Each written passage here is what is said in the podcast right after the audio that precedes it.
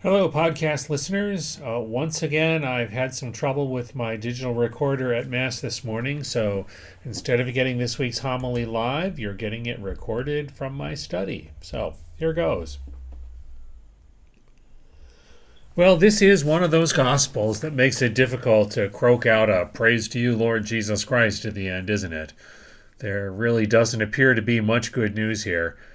Jesus says he's come to set the earth on fire and he's going to bring division and conflict in families. Even the Old Testament reading isn't much help.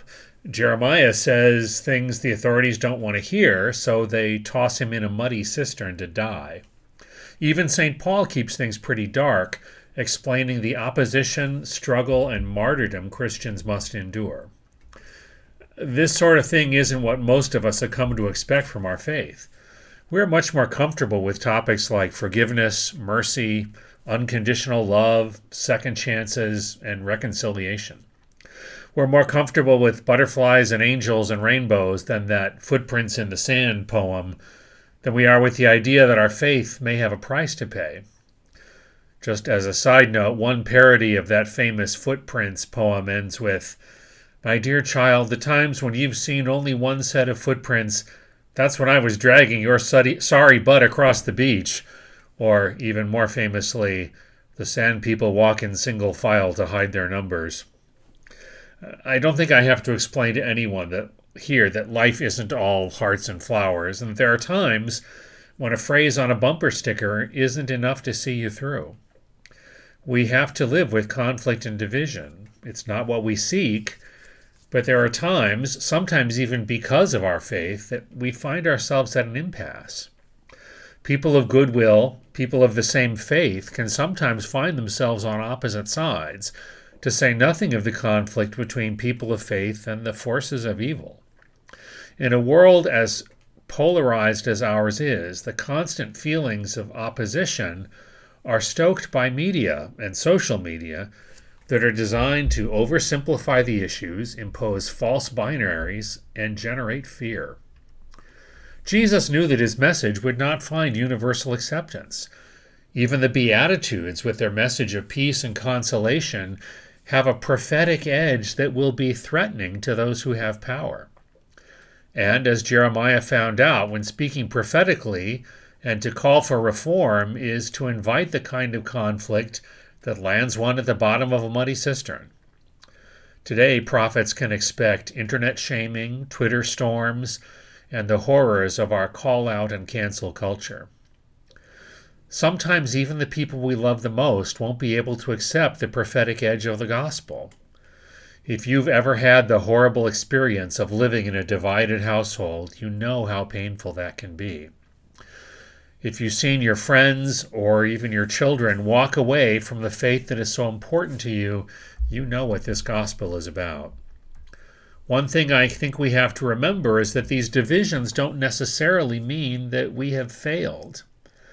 I can't tell you the number of parents who've come up to me anguished because their children don't go to church anymore or their child has made a choice they find unacceptable. I usually ask, And how old is your child? And they may say, Well, she's 24. And then I ask, Then why is this still your responsibility or somehow your fault if she's an adult and she's making her own choices? So, sadly, conflict and division are part of the deal. They're part of the way the world works.